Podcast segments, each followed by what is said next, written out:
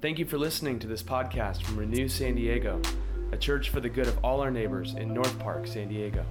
If you're ever in the area on Sunday mornings, we'd love to welcome you. More information at renewsandiego.org. Share with a friend. See you soon.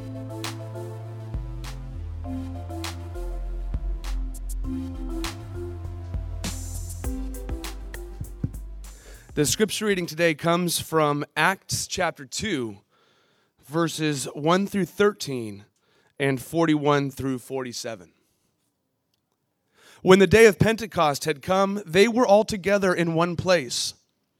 And suddenly from heaven there came a sound like the rush of a violent wind, and it filled the entire house where they were sitting. Divided tongues as of fire appeared among them, and a tongue rested on each of them. All of them were filled with the Holy Spirit and began to speak in other languages as the Spirit gave them ability. Now, there were devout Jews from every nation under heaven living in Jerusalem. And at this sound, the crowd gathered together and was bewildered, because each one heard them speaking in the native language of each. Amazed and astonished, they asked, Are not all these who are speaking Galileans? And how is it that we hear, each of us, in our own native language? Parthians, Medes, Elamites, and residents of Mesopotamia, Judea and Cappadocia, Pontus and Asia, Phrygia and Pamphylia, Egypt and parts of Libya belonging to Cyrene, and visitors from Rome, both Jews and proselytes, Cretans and Arabs, in our own languages we hear them speaking about God's deeds of power. All were amazed and perplexed, saying to one another, What does this mean? But others sneered and said, They are filled with new wine. Verse 41 says, So those who welcomed his message were baptized, and that day about 3,000 persons were added. They devoted themselves to the apostles' teaching and fellowship, to the breaking of bread and the prayers. Awe came upon everyone because many wonders and signs were being done by the apostles. All who believed were together and had all things in common. They would sell their possessions and goods and distribute the proceeds to all as any had need. Day by day, as they spent much time together in the temple, they broke bread at home and ate their food with glad and generous hearts praising God and having the goodwill of all the people. Day by day, the Lord added to their number those who were being saved. The word of the Lord. Thanks be to God. Let's take a few moments for silent reflection.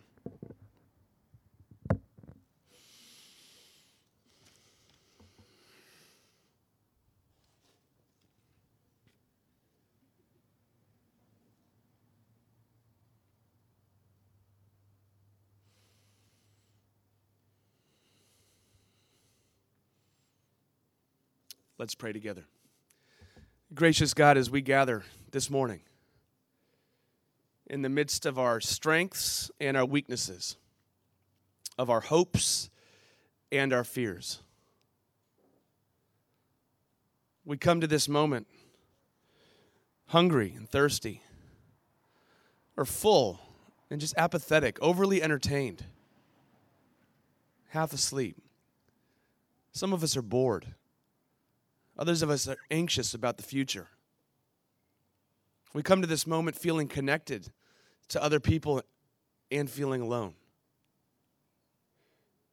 hopeful and depressed, making great strides in our lives and thankful for the progress that we've made and wrestling with anger or fear or addiction. We come to this moment a beautiful mess and help us to see that in all our beauty and our brokenness, you know us. And your response is to give yourself to us in the personal work of your Son, Jesus Christ. Convince us of that great love now. Send out your Spirit and renew the face of the earth, starting with our lives right here and right now. Teach us by the power of your Spirit in a way that our lives will be transformed. We pray all these things in Christ's name. Amen. You know, if you've been around church for longer than a year, you have probably heard this story because this is a story we bring out once a year, often called the birth, uh, birth story of the church when the Spirit came to God's people. If you're new to the church or new to these stories, this is a really helpful key to look at what Christianity offers and invites you into. Okay, it's not just a set of beliefs that you assent to, it's, an abs- it's absolutely an invitational relationship connected to the God who created you. That's the big invitation. And one of the details I always just I'm noting every time I read this is this rush of a violent wind. You have the fire, the rush of the violent wind. Something powerful is taking place in this house, in this town at the time of this festival. Now, you'll note they were already gathered for a festival. So this was not the first Pentecost. Pentecost was already a thing. You know, Latin majors, Penta meaning 50, 50 days after Passover, also known as the Feast of First Fruits. So think about this time of year. If you're a farmer, the full crop is not there yet, but the crops are starting to come up. You can pick some of it, you can eat it now, you can drink it now, and it's a sign of things to come. So it's the sign of first fruits. If the first fruits are good, then the rest of the season's going to be good too, right? It's partial, but it's substantial festival of first fruits, it's also the reminder of the time that Moses met with God on the mountain, receiving the covenant of God to be God's people, the man on the mountain, bringing God closer to God's people. So they already had a reason to be together. That's why it lists all of these different nationalities and ethnicities and language groups that were in town for this major festival that you do. But then there's that rush of a violent wind and the tongues of fire. They were already expecting something. And then God went above and beyond and shocked and surprised all of them. See, I don't know the loudest wind or that you've ever heard. I remember growing up as a kid, I grew up in Ocean Beach, I would actually go back to Illinois for summers. That's where my aunts and uncles and grandparents were. I reverse commuted. They would say, Why would anybody leave California in the summer to come to the Chicagoland area? But sure enough, there I was. And I'd end up on my Uncle Mike's lake. He had this great lake house, and ended up, um, Uncle John ended up having the house as well. So as a kid, it was a lot of hanging out and wakeboarding and kneeboarding and stuff behind a boat. And I remember as a Californian, when that tornado sound, siren would go off and the sky would get kind of green and the the the rain would start blowing upward because the winds were whipping so hard everybody with half a mind and any intelligence would be rushing into the basement to get below the grade except for this guy I would be putting on my board shorts and running outside to stand in the midst of this rainstorm. Kids, I'm not recommending this. I'm not proud of it. I'm telling you what I did, not what I should have done. Until one day, when in the midst of that violent wind, in the midst of this lightning and thunderstorm, I felt every hair on my body stand up, which tells you lightning's coming. And at that moment, a bolt of lightning came down above me and hit the tree to my right and hit the tree to my left. And I realized I was playing with a power that I did not understand. And once I realized that, the smartest thing I could do was stay away from it for my own good. The opposite's happening here because the people realize they are in the presence of a power they did not understand. But instead of the message being, get away, it was, come closer. I'm the Lord your God. I've created you. In fact, I want to be so close to you that I'm not just in front of you or behind you or above you or below you. I dwell within you. As close as flesh is to fingernails as close as the air is that you breathe in your lungs, that is how close God says, I want to dwell with you. And so let's just look at the three phenomena that we recognize taking place here on this Pentecost day as we see outside power, inner wonder, a new message for all because of a new man on the mountain. Okay? First of all, outside power. One of the first three phenomena you see. Verse 2 comes like a violent wind. Scripture presents this picture of a power that came to these people that were gathered. And it wants you and me to recognize this is a power that's coming from outside the people. Okay, follow me here.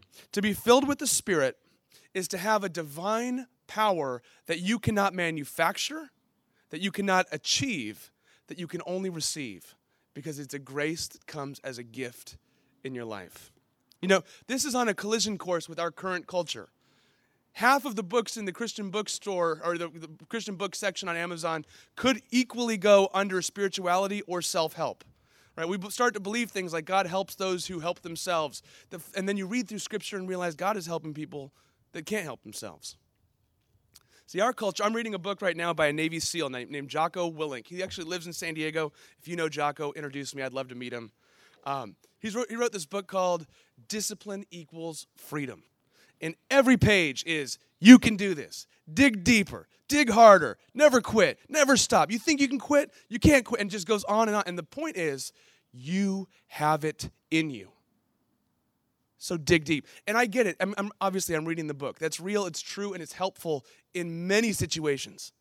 But it's not the whole story. Because what do you do when the, you come to the place in your life where you cannot dig deeper? What do you do at that moment in your life where you have managed all of the details you can and still everything's out of your control? What do you do in that moment where you just don't have the will to move forward? And Pentecost comes and says, This is not about you digging deeper. This is about God at work in your life right now.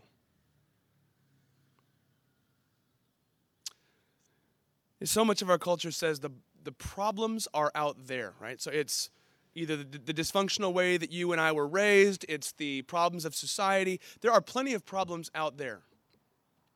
And we, we acknowledge this. But the myth is if we could just fix those, then you'd be okay. And the reality is, you'd still be stuck with yourself.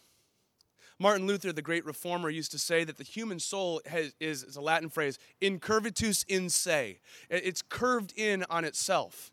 We have, you know, scoliosis of the soul, I guess he would say. That actually we continually go about achieving our goals and our strategies in ways that are good, in ways that are harmful. But the, the reality is, we don't just simply need more willpower.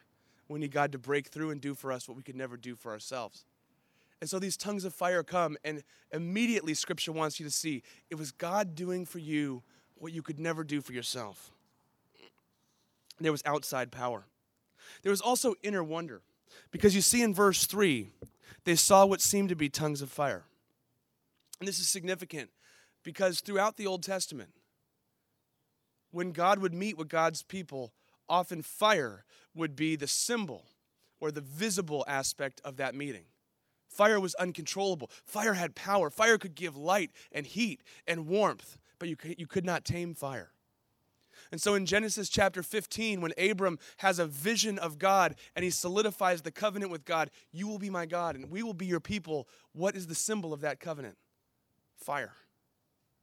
When God meets with Moses and says, Moses, go to Pharaoh and say, Let my people go. What was the symbol that God used? A burning bush that was not consumed. When God led God's people through the wilderness on their way to the promised land, when He had rescued them from slavery, how did God lead them? By a pillar of fire at night. Wherever there's the fire of God, there's the presence of God. There's the freedom of God.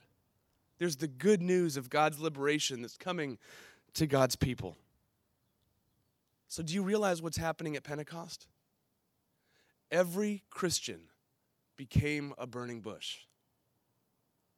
Every Christian became a picture of God's presence for renewal, for liberation, for wholeness. The presence of God has come into every single believer on each of them. So it notes that the apostles were there. These were the sent ones, the called ones. Most of them uh, were instituted by Jesus himself. All of them had witnessed the resurrected Christ. So they were there. But not only them, they're not the only ones who got the Holy Spirit. Every Christian, male and female, ordained and lay, everybody, newcomers and the experienced ones, all of them received the Holy Spirit. What does this mean for you and me? I want you to consider one of the functions of the Holy Spirit in our world and in your life. I'll take you on a quick tour. In Jesus' baptism, when he's coming up out of the water, the Spirit descends as in the form of a dove, and the voice of the Father comes and says, You are my beloved child, in whom I'm well pleased. Later, we learn that every Christian that's baptized is baptized into that identity as beloved child. In Romans chapter 8 verse 16, Paul writes, "For all Christians, the Holy Spirit comes into your hearts and bears witness with our spirits that we are children of God." In Galatians chapter 4 verse 6, Paul writes, "The Holy Spirit comes into our hearts and convinces us that we can actually call God Abba Father, Daddy. Not just Almighty God, although He is that, but our closest Daddy, intimate, loved. The job of the Holy Spirit is to come in and tell you of His love for you, of His delight in you, that you are His child. Jesus said in John chapter 14 through 16, I've told you many things. The Holy Spirit will make will take what I've said to you and make it manifest to you. So part of the Holy Spirit's function in your life and mine is when you wonder what God thinks about you.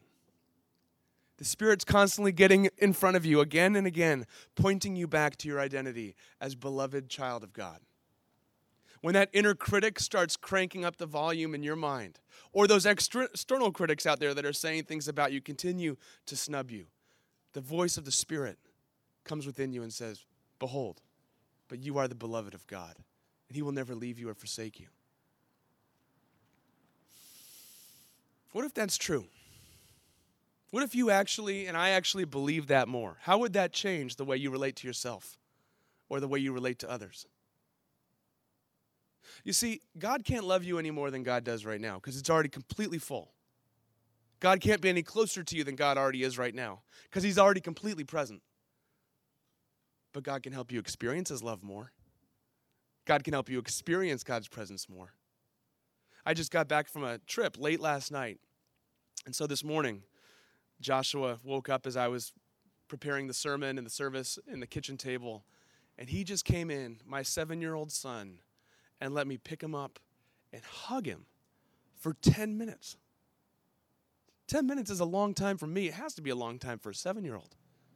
Now, here's the thing when I was on the plane, when I was far away on this trip, was he any less my son?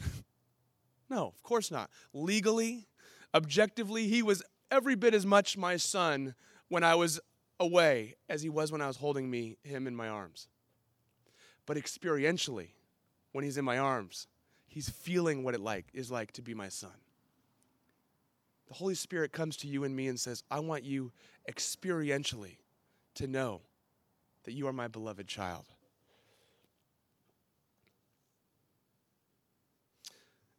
I think there's another funny aspect to this. Because what does it look like on the outside? We see this outside power, this inner wonder, but what does it look like on the outside? Our translation says, But others sneered and said, They are filled with new wine. Uh, and then Peter goes on to give this huge sermon about, Ladies and gentlemen, please give me a second. We're not drunk. It's only nine o'clock in the morning. Here's what's actually going on. And he, he talks about Jesus' life, death, and resurrection. But let's think about that for a sec. What does it look like on the outside? For one, for some reason, it looks like they're drunk. How could that be? Well, they have this uh, kind of ridiculously joyful fearlessness. They're speaking courageously without any inhibitions. They're kind of too happy to not care what anybody else thinks. They're that friend at the party that's just dancing like the world is not watching. They're afraid of nothing. And so people look at them and go, I have a category for that. It's called inebriated.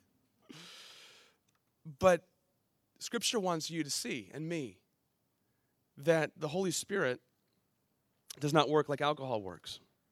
Actually, later on, Paul's going to say, Don't be drunk on wine, but rather be filled with the Holy Spirit. These two images continually are working back and forth with each other.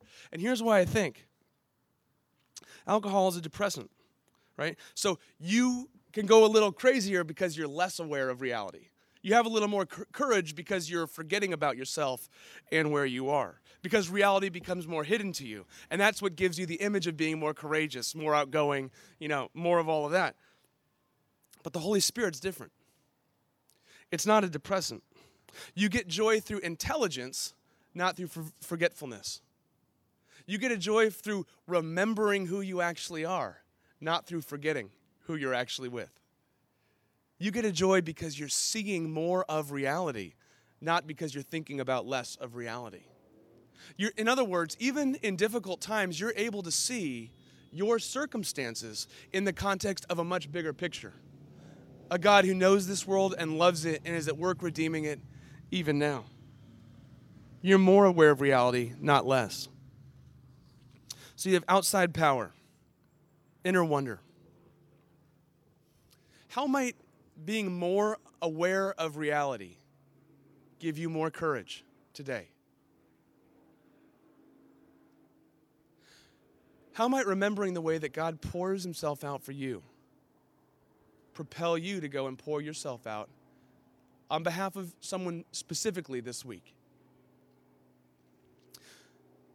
But not just someone specifically, let's take that further. Someone who has nothing in common with you. Because that's what's taking place here. There's not only, you know, outside power, inner wonder, there's this new message for all. In verse 11, we see the people marveling. They list all of the ethnicities and cultures, languages, and then it says, in our own languages, we hear them speaking about God's deeds of power. In, uh, in some other translations, it says, we hear them declaring God's wonders. In the Greek, it says, we hear them declaring God's mega deeds. mega deeds, the mega things God has done in this world. God rescuing Israel and leading them out of slavery into freedom. In the New Testament, the miraculous way that God saved us through Christ, through his incarnation, becoming human, through his death and resurrection, showing that he's dealt a death blow to even death itself, and death will not have the last word. They were talking about the gospel, but they were talking about it for all people, not just for a select few. It didn't create insiders and outsiders, it made all of the outsiders now insiders. It's interesting, actually. This is uh, a great coupling piece to a part that is described in Genesis chapter 10 through 11. And we don't have time to get into the whole story, but it's the story of the Tower of Babel. And what you have is you have this at, at, at this time after the early creation, some of the earliest civilization, they had one language. And God said, Go forth and multiply and fill, fill the earth. And they said, No. We want to stay here and make a name for ourselves. We're going to build a tower so we can rally around it and it reminds us how great we are. We want to build the first ziggurat or the first skyscraper, or the first huge temple. We're going to do it. And God's confused their language and spread them out over the whole face of the earth. Some people say, therefore, language is, a, is obviously a curse that God gave to people to confuse them. No, no, no, not at all, not at all, not at all. That was the, me- that was the mechanism that God gave the people to do the thing that God originally said God wanted them to do go out through all the earth. The interesting thing is, when you get to the story of Pentecost, God's not reversing what happened at Babel, He's fulfilling it.